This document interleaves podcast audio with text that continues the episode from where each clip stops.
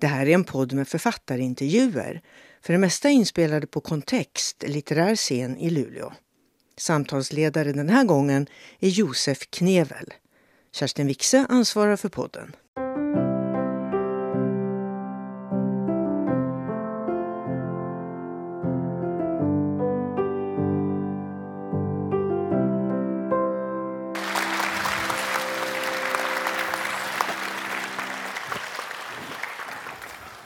Välkommen hit. Tack, är fint att vara här. Välkomna publiken, fint att se er. Du eh, debuterar ju som med poesi i slutet av 80-talet. 86. Du har arbetat som journalist, skrivit noveller, essäer, kröniker, romaner. Men idag tänkte jag att vi skulle fokusera på den här, Tritonus. Men jag skulle vilja börja någon annanstans och det är här.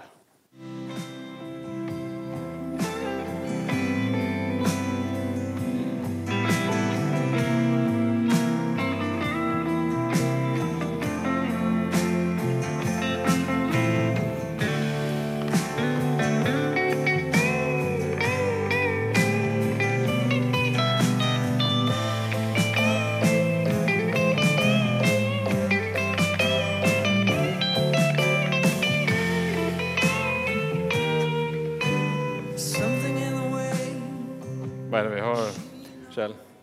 Det vi hör är en inspelning från slutet av juni 2019 då det fanns ett eh, finlandssvenskt tv-program som gick ut på att ta, ta folk från deras, liksom, ska vi säga, inte ut ur bekvämlighetszonen, men ut ur yrket och in i det som är ens passion utanför yrket.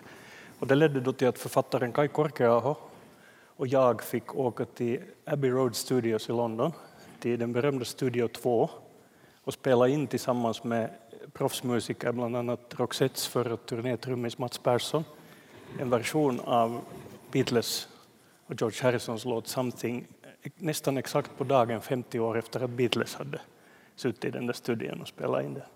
Så det var, det var häftigt. Och sen fanns det då åtta takter solo och det delade vi broderligt på, Kaj och jag, då, så att han tog fyra takter och jag tog fyra takter. Det är alltså Kjell Westö som spelar solo här i låten. Och Kaj Korkeaho. Och Kaj. Ja. Och det var en så fantastisk dag att, att det där, vi hade liksom en hel dag där i studion. Vi spelade in låten ganska snabbt för alla hade liksom övat på egen hand innan och vi spelade den i samma toner då som Beatles spelade den så det gick att öva på förhand. Och sen var jag den första som hade liksom flygplan hem så jag måste ta tåget ut till Gatwick. Och jag måste ärligt säga att jag hade nästan lust att kedja fast mig där i Studio 2 och säga att you can't make me leave, I belong here. Det var liksom så fantastiskt att vara där och få spela in det. Den finns ju faktiskt att se den här om man, om man googlar Kjell Westö och Yle så finns den här och det är en fantastisk scen när ni spelar för att eh, om man skulle vilja liksom se en bild på någon som är väldigt, väldigt glad Det, så finns det still, eller bilder på svepningar på dig. det är en bra illustration av lycka. Ja, det är det. Nej, det var faktiskt Oförställd lycka. oförställd lycka. Ja, det stämmer. Det var, en, det var en fantastisk dag. Att jag har fått, det är klart, jag är ju realist och jag är inte dum. Det finns liksom bättre gitarrister än jag finns det i varje hus i varje större stad nu för tiden. Men liksom, så det är ju för att jag har den här kändheten då från en annan konstform, det vill säga litteraturen, som gör att jag har fått chanser att, att spela in grejer som jag inte annars skulle ha fått. Jag har gjort låt tillsammans med en mycket hypad finsk indiemusiker för några år sedan. Eh, Jag fick min första helt egna låt framförd i finlandssvensk tv i augusti i år, sjungen av en jättebra sångerska och skådespelerska. Där du både har skrivit och det har skrivit både, Text både musik. musik och text. Jag faktiskt, det här har nog lite med den här pandemitiden att göra också, att man har liksom rest och jäktat kanske mindre än man brukar, så det är flera saker jag har gjort nu under pandemitiden som jag inte har hunnit eller bara annars bara inte gjort på 30 år. Att jag skrev låtar när jag var ung, när jag var 20, för ett, i ett band jag spelade i, det var liksom ett punkband. Och sen i 30-årsåldern så skrev jag lite låtar för ett band jag var med i. Och sen har det varit 30 år. Jag har skrivit sångtexter nog, men liksom 30 år utan att jag har skrivit låtar där jag har skrivit själv både musiken och texten. Och nu har jag skrivit tre, fyra stycken. Så det är jättekul. Nästa år så sitter vi här och pratar med dig som heltidsmusiker. Kanske. Ja, det skulle, man kanske vilja, skulle jag kanske önska mig, men så blir det nog inte. Men för att även om det är så att det här är på en amatörnivå nu mm. så är det ju ändå så att musiken och skrivandet för dig är väldigt nära. Det är ju så att de, de hör ihop på det sättet att för mig är, jag menar nu har jag till exempel inga, ingen talang för bilder, alltså bildskapande, men jag älskar också bildkonst och skulle jag förstå hur man målar så skulle jag försöka göra det också. Så för mig hör konstformerna ihop på något sätt. Jag menar, visst, jag har sagt det i intervjuer så jag vet att det här är kanske att jag upprepar mig själv men, men jag har nog sagt åtskilliga gånger att hade jag haft den här förmågan att skriva tre, fyra minuter långa popsånger eller ballader som slår så hade jag kanske valt det. Men nu var det min smala lycka på sätt och vis i ungdomen att jag var en, ganska, en tekniskt ganska usel gitarrist. Så jag insåg tidigt att det här kan jag inte försörja mig på. Och så blev det litteraturen istället. Men de, för mig så föder de och ger näring åt varann. Man skulle ju kunna säga att Tritonus till exempel är 400 sidor musik. På sätt och vis, för att de, den som har läst lite fler av mina böcker vet att i nästan alla mina romaner och till och med i vissa noveller så det finns väldigt ofta, det finns ett, i Där vi en gång gått så berättar jag historien om hur jazzmusiken kom till Helsingfors via Amerikafinländare som kom med ett fartyg sommaren 1926. I Gå inte ensam ut i natten finns en, den är liksom byggd kring en trio, två män och en kvinna som sjunger in folk liksom i mitten av 60-talet, lite Peter, Paul and Mary. Så jag har ju musik alltid, men jag har ändå länge velat skriva en roman som är en musikroman eller en musikerroman. Och samtidigt drömde jag i många årtionden om att skriva en skärgårdsroman, alltså en roman som inte utspelar sig i Helsingfors utan, utan ute på landsbygden och i skärgården. Och Tritonus är liksom vad ska vi säga, fullföljande eller fullbordande av båda de här drömmarna. Man kan ju tolka det som att du pratar, nu, nu pratar du om musik som musik, men jag tänker också att, att när du skriver text så mm. handlar det också om att hitta, alltså när man spelar musik då har man en, någon säger den här rytmen. Mm. När du skriver en text då är det ingen som säger det. Du som skriver gör ju det. Och att jag vet att du också kämpar ganska mycket med att hitta rytmen. Eh, och hitta rätt rytm, att du kan sitta och byta stavelser till och med, eller skriva om en alltså, inledning flera gånger. Ja, det, det, förbannelsen är ju den att jag har börjat som poet. Och har du börjat som poet så har man, åtminstone jag har liksom en poets förhållande till språket fast jag skriver romaner som ibland är 400, ibland har de blivit 500-sidiga. Och, och, och, detta att jag har, då har poetens relation till språket betyder att det kan vara ett långt prosastycke eh, och, och, och jag hör att rytmen haltar, eller att musiken på något sätt haltar. Hur hör du det? Jag vet inte, det bara, känns. Det är liksom så här. Och, och, så jagar jag liksom det där felet och det kan handla om en stavelse. Jagar du genom att läsa högt eller hur jagar du? Ofta, ja. Ibland, ibland räcker det med att liksom läsa innantill mm. tyst, men, men det är effektivare. Man hör, jag menar igår läste jag in en novell här i Luleå för Sveriges Radio och, och det där, och fast jag har slipat den innan inspelningen väldigt mycket så hittade jag ett par ställen där jag liksom hade glömt ett hjälpverb eller där det var någonting i rytmen som var fel. Så högläsning är alltid liksom, du hör, man har liksom skarpare hörsel då och man hör saker som man inte ser när man läser en text. Så, så det där, eh, jag har nog förbannat det här emellanåt för att och sen vet jag ju inte alltid om det märks heller, men liksom meningen är att det ska vara så i romanerna, att det där språket är liksom tätt och aforistiskt och har, det går inte att ha samma densitet som i en bra dikt men det ska ha liksom högsta möjliga densitet. Språk. Jag tycker att det är tydligt att det finns en, ett flyt också när man jobbar med, med inläsningar så är det väldigt olika i olika romaner. När jag jobbade med Tritonus så finns det ett flyt där man plötsligt känner att det liksom, rytmen är så tydlig att det nästan är som att eh, ja, det finns anvisningar fast anvisningarna inte finns. Ja. Men, men de talar i texten. Det finns många spännande aspekter på det här. För det handlar också för mig detta med att skriva och sen liksom relationen till musik eller till, till bildkonst, till bilder. Det handlar ju om synestesi mm. också. Mm. Alltså detta att sinnesintrycken på något sätt går i kors inuti en. Att jag, kan, jag har haft många gånger tanken att jag vill skriva en dikt som ser ut ungefär som färgskalan på den här målningen av Mark Rothko som jag såg på, på ett museum eller en utställning. Eller jag kan tänka att jag vill skriva en roman som har samma sound som refrängen i den och den låten av, av uh, något band jag gillar. Att det, liksom, det, det är en lite flummig holistisk syn på konsten jag har. Alltså människor som är mer ska vi säga, så här, riktigt cerebralt analytiskt lagda har nog gett mig på pälsen för det här men jag kan inte hjälpa det så det är för mig att de liksom hänger ihop. Och jag är analytisk själv. Jag är en analytisk människa som analyserar saker. Men det finns element i det här när man skriver eller gör en låt som är intuitivt. Och du, kommer aldrig, liksom, du kan aldrig utesluta det där intuitiva. Det finns där och om du förnekar det så tror jag att din konst blir sämre. Det tror jag faktiskt. I den svavelgula himlen så finns det en, en eh, melodi som går igen. Det finns många melodier, men vi ska börja med den för att det kommer in hit. Something, som vi också hörde dig spela, som Precis. ni hörde när ni kom in här. I hela boken går den liksom om och om igen. Men så finns det också, för huvudkaraktären i den svavelgula himlen är en, och som också är berättare, är en författare. Och han skriver att han har funderat på en roman som han skulle vilja skriva i den svalgula himlen. Och den texten skulle jag vilja att du läste bara.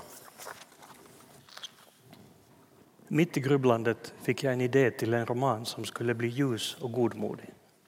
I romanen pensionerar sig en berömd dirigent och flyttar ut till skärgården. Hans närmaste granne är en lokal företagare som går omkring i Stetsonhatt och skjorta med strassbroderier och dyrkar Glenn Campbell och John Fogerty och leder ett country and westernband på sin fritid. Bandet är fruktansvärt dåligt och kapellmästaren föraktar till en början sin granne. Men småningom blir de bekanta och kapellmästaren börjar motvilligt tycka om grannen. Båda har ärr som de döljer och hemligheter som de knappt yppar för sig själva. Och det visar sig att grannen i Stetsonhatten har oanade djup medan den forna stjärndirigenten tvingas möta ytligheten i sin egen elitism. Jag gav boken arbetsnamnet Spela Galveston för mig och i maj, när läsåret närmade sig sitt slut, började jag arbeta på den. Jag lät händelserna utspela sig under ett sommarhalvår och placerade dem i ett landskap som liknade Ramslandets. Och det var inte utan att Stetsonmannens hem blev lite likt mitt ställe på Långholmen, medan dirigentens nybyggda palats liknade ett Ramsvik i nutidstappning. Det här är alltså Svavelgula himlen där författaren skriver synopsisen kan man väl säga till mm. Och sen blir det ju lite annorlunda alltid. Inte exakt, men inte så långt ifrån. Inte så långt ifrån. Den här planen jag hade höll ganska bra. Det, det som förändrades var ju det att jag, jag ville inte göra den där vad ska vi säga, kontrasten mellan Branders, den här toppdirigentens enorma musikalitet och yrkeskunskap och det här coverbandet Rainbows och, och grannen Lindells liksom, kunskap allt för stor. Så, så i den färdiga romanen i Tritonus så är inte Lindell en fruktansvärt dålig gitarrist och Rainbow är inte ett fruktansvärt dåligt band utan de är faktiskt alltså habila. För jag spelar själv i två coverbands så det, jag vet många av de här låtarna som, som Rainbow spelar i Tritonus har jag spelat själv och jag vet att nu ska du kunna lite om musik för att kunna spela och särskilt sjunga då. Att Anette Talvio som sjunger i front av det här bandet och sjunger så hon måste nog vara en helt hyfsad sångare. Så vissa saker förändrades, men, men det där, eh, nu blev det ungefär så där. I grunden kan man säga att Tritonus ju handlar om Thomas Brander, stjärndirigenten som eh, flyttar ut till en ö i finska skärgården och möter grannen Reidar Lindell. Ja. Han är nog en tyngre och viktigare huvudperson än Lindell. Visst är Lindell viktig också, men Lindell finns kanske där som, som kontrast till Brander. Nu är det, om man ska välja en huvudperson så är det nog Brander, dirigenten. De här två männen, man skulle ju nästan kunna säga att de är huvudkaraktärer båda två. Om man, liksom, hur skulle du beskriva dem om, om, om de skulle sitta här? Vem är Thomas Brander? Thomas Brander är jättesvår att beskriva för han är en, en del av hans tragik i berättelsen och det är inte en det är en tragik som inte liksom upplöses i katarsis ens där mot slutet nödvändigtvis. Han är en människa som har tappat bort sig själv. Alltså, Brander och Lindell har ju vissa drag som är ganska lätta. Alltså, i, I viss mån är de kontraster till varandra. Eh, båda har ju fötts och vuxit upp i Helsingfors där Brander fortfarande bor då när han inte reser runt, runt världen och dirigerar. Medan Lindell då har flyttat dit ut i skärgården med sin dåvarande flickvän och hustru redan för 35 år sedan. Mm. Så de har gemensam bakgrund men, men Brander har ju blivit vad man på senare år hade talats mycket om den här dikotomin mellan somewheres och anywheres. Mm. Alltså somewheres är människor som är liksom förankrade någonstans och anywheres är de här postmoderna nomaderna som försöker göra hela världen till sitt hem och ingenting till sitt hem. Och Brander är ju redan liksom, och yrkets vägnar en sån. Och sen är ju Brander också, det är svårt att bedöma om han är introvert från, från födseln och barndomen eller om det är hans yrke och framgång och synlighet som har gjort honom introvert. Men han är helt klart en introvert människa medan jag gjorde ganska medvetet Lindell till extrovert på ett sätt som till och med, han är liksom till och med framfusig. Och jag skulle själv bli jätte liksom störd och irriterad emellanåt om jag skulle ha en Lindell som granne. Han förvånas ju också över sin egen framfusighet. Han gör det, ja. ja det kan ju hända också. Han, han har ju en tragedi liksom, mm. som inte mer än några år gammal. Alltså hans, jag vet inte hur mycket spoilers man ska leverera. Vi säger så här, han har en tragedi i bagaget. Och hans dotter är läkare och jobbar i, i Afrika och på olika håll i världen så han är egentligen ganska ensam. det kan också hända att det är det som gör att hans hans behov av umgänge och av att få delta är liksom så stort att det också bidrar till hans framfusighet. Medan Brander ju helt klart bygger det där absurda palatset i skärgården som man om man vill också kan se som ett slags metafor för vår tids vantrivsel i välståndet, det vill säga pengar har han ju och han bygger ett helt magnifikt palats men det äh, palatset det utandas någon slags otrivsamhet helt klart som på något sätt Branders och kanske hela civilisationens otrivsamhet. Men, men Brander har ju byggt det för att få ska vi säga, vidareutveckla sin introverthet och gömma sig där. Men så går det inte riktigt så. Man skulle ju också kunna läsa det som att han faktiskt söker kontakt, intuitivt kanske.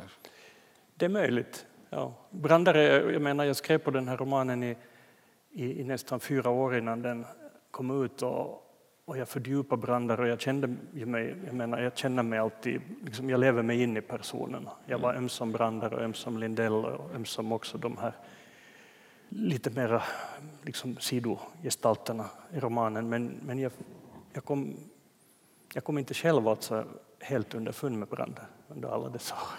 Så när folk nu frågar mig, vilket hänger ihop med bokens, inte liksom till det yttre men till det inre, ganska dramatiska slut så frågar folk liksom att hur går det för honom sen? Och jag måste säga att jag vet inte. Lindell har en bättre prognos. Han är också en problematisk man men han är ändå liksom öppen på något sätt i själen jämfört med Brander. Är det någonting som har slagit mig med den här boken så är det ju att samtalet om boken med andra eftersom jag också då har gjort en följetong, är att ja. Thomas Brander är den personen som har absolut flest eh, sidor av en människa som jag liksom någonsin har pratat om. Det finns folk som hatar honom, yep. som tycker att han är djupt obehaglig, folk som tycker att han är sympatisk, som känner igen sig. Det var en vän som ringde mig och sa Josef, om du har tyckt den här var bra, då måste du ha varit djupt deprimerad hela hösten. och så sa jag, för mig var det tvärtom. Hur, hur mådde du förra hösten? Alltså att det är som att den, det finns, det är som att han är inte bara två ansikten utan mm. han, är, han är som en oktagon. Vad, vad, vad, möter du för reaktioner på branden? Ganska likadana, men jag tror att folk är, jag är ju liksom så inblandad så att folk är kanske lite försiktiga med att säga till mig att de avskyr honom. Det är lättare att säga det till dig eller någon annan utomstående. Men det är lite skrämmande att, att höra det här och på det sättet, och jag har nog tänkt tanken tidigare utgående från den respons jag själv har fått. Uh, och det här är inte första gången jag skriver en bok eller skapar gestalter som liksom delar människor jättemycket så att somliga tycker att, att det där är en bra person och somliga bara liksom tycker jätteilla om honom eller henne. Och det som är lite skrämmande är det att det visar ju bara att det funkar det här att jag liksom öser in mig själv i mina gestalter. För när jag växte upp och när jag var barn och när jag var ung vuxen så människor förhöll sig lite så till mig också. Mm. Jag hade vänner och det fanns folk som gillade mig men jag väckte också aggressioner. Uh, och, folk, och det fanns också folk som tyckte liksom, att jag var en obehaglig typ. På vilket sätt är du obehaglig? det är jag väl inte skickad, bäst skickad att svara på själv. Men det där, uh, faktum är att, att, jag håller på att skriva en kortprosabok med min brorsa Morten som också är författare, poet och novellist och översättare.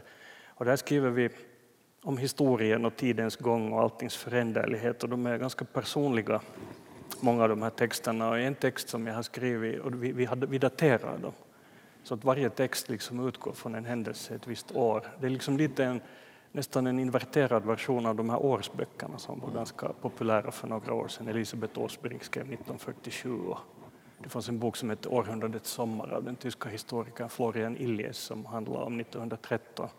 Och här är det liksom att vi rör oss genom åren och jag har skrivit en text om min ungdom, alltså om 1981, det året då jag var 20, där jag talar om att jag vägrar, jag vägrar acceptera liksom en låst identitet när, när jag var ung. Jag kom liksom från ett medelklasshem som hade förvandlats till ett övre medelklasshem för att det gick bra för farsan i jobbet och han blev direktör.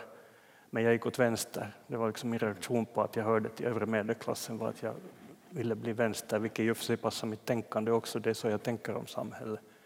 Eh, men på alla, på alla sätt och vis, om jag märkte att, och det här gällde också författarskapet, när jag började skriva så började jag med att ge ut två diktsamlingar. Och det svenskspråkiga Finland är jättelitet, så efter två böcker, och jag var då alltså 27 år gammal, så hade jag fått en etikett, han och sån. Och det reagerade jag på genom att ge ut en tredje och helt annorlunda diktsamling under ett annat namn som sålde i 27 exemplar. Jag tror att det är min sämst sålda bok genom hela min bana. Så, så jag, jag, den där texten jag skrev handlar om att jag ville vara en trickster. Mm. Att jag ville liksom inte ha en fast identitet. Och, och när jag sen gängade mig, när jag träffade min blivande fru och mina barns mor, så sa hon ibland till och med att, att det skrämde henne att jag verkar byta personlighet efter vilka människor vi umgicks med. Och det här draget så tror jag att har fått folk att liksom lite rygga fast, tillbaka. Fast på den andra sidan av det draget så är det ju också att du kan skriva. Alltså för att du på riktigt är någon, att du, att du kan föreställa dig, tänker jag. Mm, hur menar du? Alltså att... att du kan vara Brander, eller du kan vara berättaren i Den svavelgula himlen, eller sekreteraren i Hägring 38. Du kan vara det på riktigt när du skriver. Och... Så känns det när jag skriver. Alltså jag har ett väldigt inlevande sätt att skriva och jag har nog, alltså den tanke jag har tänkt, är, och den har jag skrivit ut i någon essä också, är det att, att jag var så full av motstridigheter som ung, och jag är det nog innerst inne fortfarande, att det har varit detta skrivande och skapande av berättelser och gestalter har varit min räddning. Alltså jag är inte säker på att jag skulle ha hållits ihop särskilt bra om jag inte hade hittat den här outleten, eller vad man ska kalla det, den här kanalen. Så det har varit otroligt viktigt för mig och jag vet själv, många av mina romaner har ju ett stort persongalleri och människorna är olika, de hamnar i konflikt och det är liksom det är jag själv och min osäkerhet på vem jag är eller någon slags motstridighet. Att, att jag är liksom, när jag skriver, jag är de alla. Till och med de som är... Jag minns när jag skrev romanen Där vi en gång gått och där finns en sån där otroligt obehaglig gestalt som heter Cedric Sedi Liljehjelm som löper amok under och efter finska inbördeskriget liksom i, i klasshat uppifrån ner och så vidare. Men liksom, jag måste vara han delvis också när jag liksom skrev den där boken. Och det var tufft, jag hade växande barn då ännu och det var liksom inte att åka hem klockan fem och laga kycklingpasta och köra pojkarna till fotbollsträning när man höll på att skapa en sån där gestalt utan med, med min frus goda minne då vi snackade igenom saken så, så övernattade jag liksom att jag bodde på mitt arbetsrum och för att jag måste få vara för mig själv när jag... Ja, det är så? Att du kan känna att, det, att, du, inte, att du har svårt att separera? De, de här mörkaste, jag menar, romaner innehåller både mörker och ljus, både brutalitet och, och, och kyla och samtidigt värme och kärlek. Men när jag skriver de där mörkaste partierna så måste jag ofta isolera mig en tid. Eller vi talar inte om jättelånga tider här, vi talar inte om veckor och månader. Men nu har jag, jag har haft Visby och ett författarresidens som finns där på Gotland som, som gömställe många, många år. Och nu, nu har jag vistats alltså tre, fyra veckor där. Liksom, så att det enda jag har snackat med någon har varit när jag liksom går till Ica eller Coop och köper mat och säger tack och hej. Liksom. Det är där vi möter den obehagliga Kjell. Ja, möjligen. Eller jag, jag tvingas möta honom. Precis, när jag sitter där en del, ja. i, i mitt rum och, eller i mitt hus och skriver. Du, för ett annat tema som jag tänker att du, för att du skriver ju också när man läser om dig eller du pratar så att du är intresserad av människan och, och liksom vill försöka hitta vad det är att vara människa. Att jag också tänker, kanske framförallt i Titonus men också i flera andra, att du undersöker vad ensamhet är. Vad är, vad, Mm. vad är, vad är det för dig eller varför är ensamheten? Det är en jättekomplicerad fråga och jag vet också att den är relevant. Alltså, det är en relevant problemställning för mig.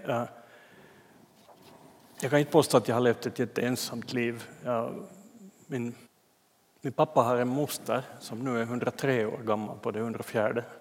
Och hon är väldigt förtjust i både mig och min, min bror. Hon är barn, har inga egna, egna barn.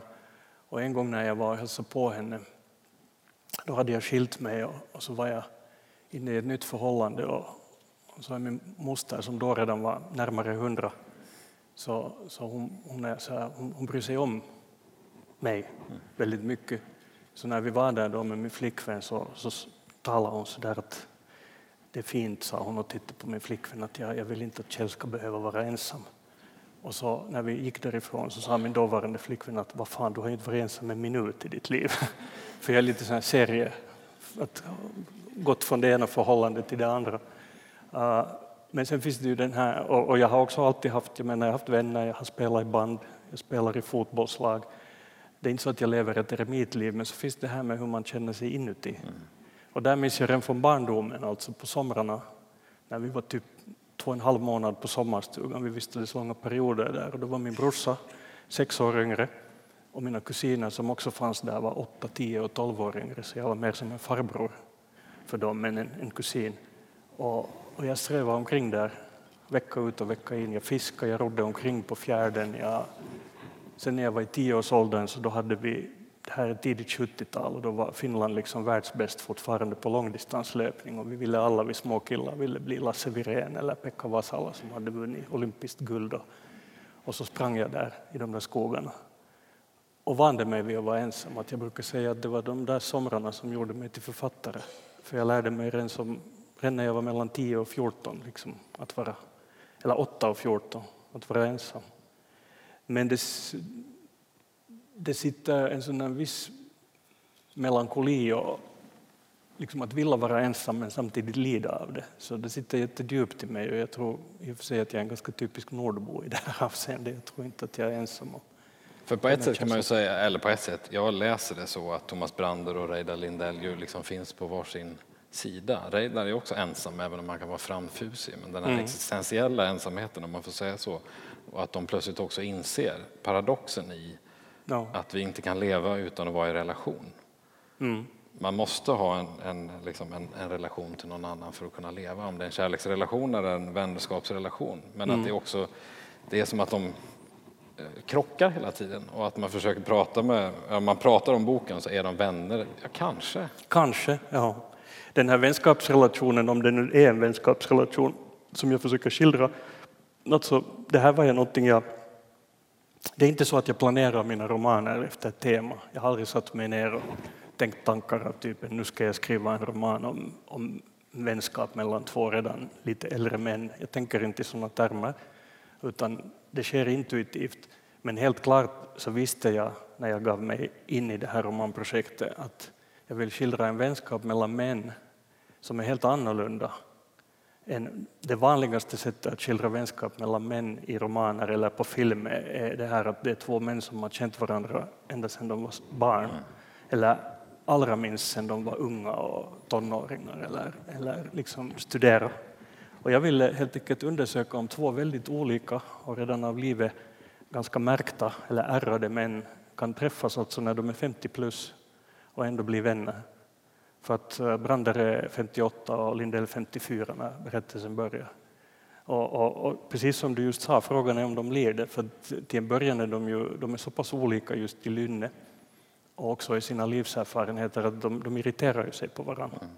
Och jag hade jätteroligt när jag skrev vissa scener för att vissa kapitel eller scener skrev jag så att först upplevs den via Branders liksom medvetande och sen i följande kapitel så återvänder Lindell till den eller han minns den och han minns den ju helt annorlunda. verkligen. Men ända, in i, ända till slut så finns det liksom friktion och irritation mellan dem. Det märks i bokens allra sista scen till och med så märks det. Men jag skulle ändå våga påstå att nu blir, nog blir de någon slags vänner. För mig är det så att, att Thomas plötsligt, eller plötsligt, men så småningom inser att han inte klarar sig utan. Att det är också en insikt. Precis, och den speglas också i detta med ensamhet kontra behovet att ha relationer och meningsfulla relationer. Det speglas via Branders och Lindells relation men, men jätteviktigt viktiga är också bägges relationer till, båda har ett barn. Lindell har en läkardotter, Maja, som är drygt 30 och Brander har en forskarson, Winnie, som är redan 35-36 typ. Och båda har haft av olika skäl, alltså ganska, det har varit ganska nariga relationer till de här barnen, i synnerhet på senare år. Och det som är ett jätteviktigt tema i boken är hur, hur Lindell försöker närma sig Maja och locka henne tillbaka till Finland. Hon föredrar att vara ute i världen. Och, och Brander också försöker ganska desperat till och med få kontakt med Winnie som nog har en hel del, hyser en hel del agg mot sin pappa för hur karriärinriktad och, och liksom kylig pappan har varit. Och det här ville jag göra dels för att det är intressant alltså på en helt på individnivå men det att, också för mig är det att spinna vidare på ett tema som fanns redan i den svavelgula himlen, det vill säga i den svavelgula himlen som kom för drygt fyra år sedan så började jag på allvar intressera mig för den här relationen mellan oss som nu är kring 60 då, mm. plus minus fem år, och millennialerna, alltså de som nu är 30-35 och börjar ta makten i samhället. Jag menar, Finland har redan en statsminister som är millennial. Sanna Marin är bara 34 eller 35. Och, och det här finns det ju då helt personliga skäl till att det intresserar mig så mycket. Jag har två söner, de är 29 och 33. Jag har två halvsyskon, de är 31 och 34. Och jag har två brorssöner, de är 26 och 30. Så jag har väldigt, och jag har liksom nära relationer till alla dessa människor så jag för jättemycket diskussioner med millennialerna. Och jag vet också hur, hur besvikna de på många sätt är på min generation. Alltså hur vi bara har plöjt på och liksom tagit på något sätt mer och mer och nu är världen sliten och i kris och de ska ta över. Ta skiten. Ta skiten på många sätt, ja. Så det här är ett viktigt tema, verkligen. Så har jag då också, när jag, jag är född 61 så att när jag var ung så drog man gränsen för boomers, liksom baby boomers för de som var födda mellan 46 och 60. Så jag fick vara generation X kallades vi då. Men nu har det på ett försåtligt sätt flyttats framåt detta så att nu räknas alla som är födda fram till 1965 som boomers. Så jag får också från mina millennialsläktingar då okej okay, boomers skriver de liksom när jag säger något dumt. Du sitter fast. Ja, jag sitter fast. Du, jag ska, jag ska in på ett eh, känsligt område och det är samtidigt som jag läste Tritonus så läste jag Tove Jansson, Pappan och havet. Och jag ber om ursäkt för det här innan jag säger det, men Muminpappan och Thomas Brander, de är väldigt lika varandra. Oj fan, det, där, det här har ingen ställt mig för. Du är den första som ställer mig inför detta. Jag har alltid varit mer intresserad av, av till exempel Mumintrollet och Snusmumriken än, än av Muminpappan, men, men alltså som de flesta finlandssvenskar i mina, min generation och många andra generationer så jag är uppvuxen med Tove Jansson. Alltså. Till de första böckerna jag läste, jag var en riktig bokmal som, som pojke. Jag lärde mig läsa som, den sommar då jag fyllde fem, så jag var faktiskt bara fyra. Och länge, upp till 15 års ålder, så läste jag och läste jag och läste. Jag minns att på filialbiblioteket i förstaden där jag växte upp i Helsingfors så så plöjde jag igenom alla de B. Wallströms pojkböcker med gröna ryggar och när jag hade läst alla dem så läste jag alla flickböckerna med röda ryggar. Sen var det slut på, på ungdomslitteraturen och så började jag låna vuxenlitteratur så jag har ett minne att jag som tolvåring har försökt låna en roman av Norman Mailer och en av Anthony Burgess och tagit hem dem och börjat läsa och fatta absolut ingenting. Så jag, jag läste kopiöst och, och på sommarstugan så, så hade jag ofta läst slut redan när jag var ganska liten, då var det mest serietidningar och Jag, Kalle Anka, sådana stora liksom, grejer, stora album. som jag läste och så började min mormor då gräva i sina gömmor för att jag skulle få mer att läsa för jag var liksom fruktansvärt läshungrig och då minns jag att bland de allra första böckerna jag har läst så är hon hade originalutgåvorna av Kometen kommer och Trollkarlens hatt och hur gick det sen, ni vet den där där man öppnar man sig lite av följande sida. Och de, klart, de har gjort jättestort intryck på mig så att inte kan jag ju säkert, det lönar sig antagligen inte att jag förnekar detta. Alltså det är ju också, jag tycker att det, det är fint, det var bara plötsligt att det slog mm. mig att den här det är ju en pappan som längtar efter bekräftelse. Ja, alltså, längtar efter bekräftelse. Bekräftelsetörstande, men också vill vara ensam. Ja, precis, men det är också en manstyp, alltså den här manstypen, allting ska vara så storvulet. Ja, liksom. verkligen. det duger inte det ska vara hiss i Ja, det ska vara hiss i, egna, i, i villan. Ja. Och hade Muminpappa kunnat bygga ett i fyren så hade han ju Han hade en. garanterat byggt en hiss om han hade haft möjligheten. Ja. Det stämmer, den här, det som jag tror jag hade jättesvårt, då på 90-talet så kom ju den här japanska animerade serien, alltså Muminvärlden, Mumindalen. Eh, och jag hade jättesvårt med den för att den var så pastellig, den var så mm. pastellfärgad. Jag tittade på den för mina söner var små då, så det, liksom, var en period då man satt och tittade på grejer tillsammans med sina, med sina barn. Och orsaken att jag hade så svårt med det där pastellfärgade var det att om någonting har fastnat i mig av Tove Janssons värld så är det den där, den är ju mörk. Så den är full av, rädslor, den är full av ljus och mörker, full av kontraster. Och, och jag minns att just Trollkarlens hatt och Kometen kommer, det var skrämmande böcker att läsa som kanske sju, åtta, nioåring på, själv. Alltså ut. Ja, och Pappan och havet är ju och Pappan och havet, är, är, samma sak. obehaglig. Sommarboken läste jag om eh, sommaren 2020, just innan Tritonus skulle komma ut, för jag hade ju döpt den andra delen av boken till sommarboken och då ville jag återkalla i minne hur Tove Janssons sommarbok är. Och den, eh, det slog mig alltså när jag läste om den nu 30 år efter att jag läste den första gången, alltså hur bra den är. Hon är faktiskt en fantastiskt skicklig författare och också en väldigt äkta författare i sitt sätt att, att hantera varandet i världen. Det, Särskilt hemma i Finland så glöms det där emellanåt bort idag för det är en sån otrolig business och industri Precis, kring henne. Ja.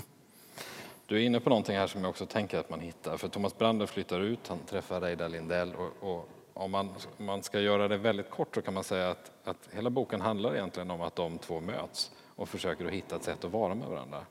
Och i det där så uppstår en massa spänningar. Men det, för mig är det en del i boken när Reidar Lindell ber Thomas Brander möta en ung man som är byns unga, han är nazist eller mm. uttrycker mm. nazistiska åsikter. Jag vet inte om han är riktigt Han är på glid, liksom, på glid. Mot, mot det. Ja. Och så provocerar han, han är väldigt intelligent, han tycker mycket om musik och provocerar Thomas Brander. Så Thomas Brander, eh, utan att spoila så kan man väl ändå säga att han blir arg och åker därifrån. Och på väg i bilen så finns det några sidor i boken där, där det för mig är som att allt stannar upp för att han ser någonting i sig själv. Mm. Som, som är liksom, det är som att, att den här Jonas öppnar upp det, vad ska man säga, det svarta eller liksom det, som man kanske inte vill se. Vad hände för dig när du skrev det? Eller hur var den där delen? Var, när jag väl kom så långt så var den ruskigt, ruskigt svår att skriva för jag visste att, att för att det där Brander får, han får liksom psykbryt där. Han, liksom, han får spel helt enkelt. Och jag visste att för att det skulle känna så för att det skulle bli på riktigt så måste jag så att säga själv på något sätt, som jag sa tidigare, jag måste leva mig verkligen djupt in i honom.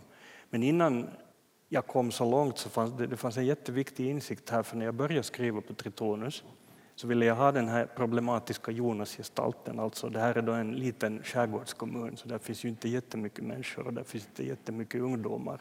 Och så finns här då den här ena 19-åringen som är på glid mot han är redan högerextremist och han är på glid mot nazism. Och I de riktigt första skisserna så gjorde jag honom, liksom, han var tyst och butter och sa inte så mycket och så var han klädd i munkjacka. Liksom, och, och, och så plötsligt insåg jag att det där har jag redan gjort. För i den svavelgula himlen finns den gestalten i form av den här Tommy mm. som väljer våldet direkt. Liksom. Uh, och så insåg jag att för att det här ska bli spännande och för att det här ska utmana både mig själv och läsare så han ska ju vara smart. Det ska inte fattas liksom intelligens, det är inte där det har gått snett. För det är liksom en för enkel lösning att ta till alltid om man har någonting som man upplever som djupt bekymmersamt, en livshållning som man upplever som djupt bekymmersam och så vill man skildra den som romanförfattare och så gör man då den personen liksom lite dummare. Han chockar ju Brander alltså på flera ställen. Han är 19 år gammal och, och liksom Brander blir avklädd till och med i det musikaliska för att han har lyssnat. Han vet hur Brander tolkar symfonier och han tycker då att Branders kollega Mikko Korti tolkar Sibelius symfonier bättre. Och Korti är också ja. någon som man det är svårt för honom att höra att eller vad heter det, Brander tappar verkligen hakan. Han tappar verkligen hakan, ja. Han har ju definitivt inte väntat det av denna Jonas. Så det, där, det där var Jonas roll, fast den inte liksom i sidmängd så jättestor i boken, så den är jätteviktig. För precis som du sa så jag tror att det är Jonas som liksom är den som någonting i deras möte, i deras andra möte, mm. gör att Brander liksom det där eh, bara tvingas möta sig själv. Att det här, han har ju sprungit undan sig själv och sitt liv, antagligen i årtionden. Och så finns det en scen där, så mycket spoiler kan man kanske leverera, där han, han har, förutom att han har byggt hiss i det här märkliga palatset uh, som han har låtit bygga, så har han också en jacuzzi, eller alltså ett bubbelbad, precis bredvid havet. Istället för att gå i havet och simma så ska han då sitta i sitt bubbelbad och så sitter han där då i december i kolmörkret och, och försöka trösta sig med gott portugisiskt rödvin och bubbelbad och det lyckas ju inte utan hela hans förflutna liksom anfaller honom. Nästan. Men gud vad man längtar efter det när man läser. För mig var det förlösande. Här, äntligen! Öppna portarna. Ja, ja, det är ju det som, som sker. Du, eh, det går fort. Okay. Vi närmar oss slutet, eller vi ska avsluta. Men jag skulle vilja säga, för att en del av det som, som jag tänker är väldigt tydligt i den här är ju musiken. Och du har ju också kommenterat musiken separat. Så om man läst eller har läst, sök upp eh, Kjell Wester och Selma Stories, tror jag. Då hittar ni all musik men också kommentarer som du har skrivit. Ja, det så är det. Alltså, musiklistorna finns på Spotify och de kan man söka alltså med Tritonus som sökord. Eh, och det finns fyra listor, två för populärmusiken och två för den klassiska. Och vill man, sen var det så att en av mina förläggare sa att, att, att bad mig att göra gör spellistor, det här är så kul med all den här musiken. Och så fick jag den här ingivelsen att om jag skriver liksom några korta kommentarer också till låtarna. Och så är det då 20 låtar per spellista, så det är 80 låtar sammanlagt. Och resultatet blev att jag satt i två veckor och skrev miniessäer om musik. Som är superfin läsning. Så, ja, det, så de, finns, verkligen... de finns alltså på selmastories.se och så finns de på forlaget.com, alltså mitt finlandssvenska förlag som enligt mig en ganska misslyckad åtgärd har döpt sig själva till förlaget.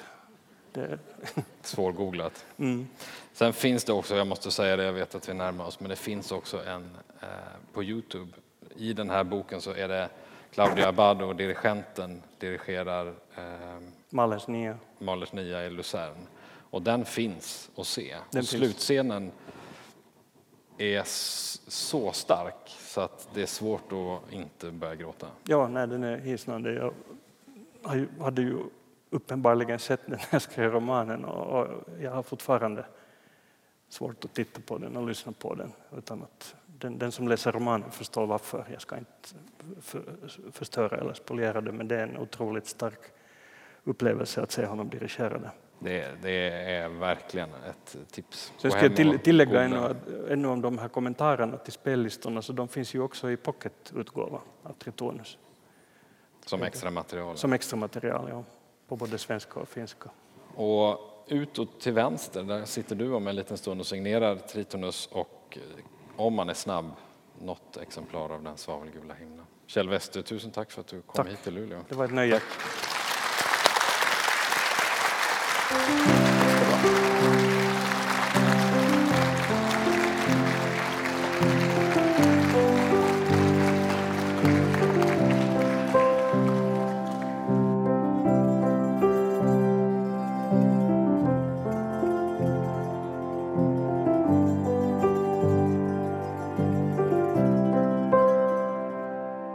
Kontext Podcast produceras i samarbete med Kontext, litterär scen i Luleå. Författarscenen drivs med hjälp av Statens kulturråd och Luleå kommun.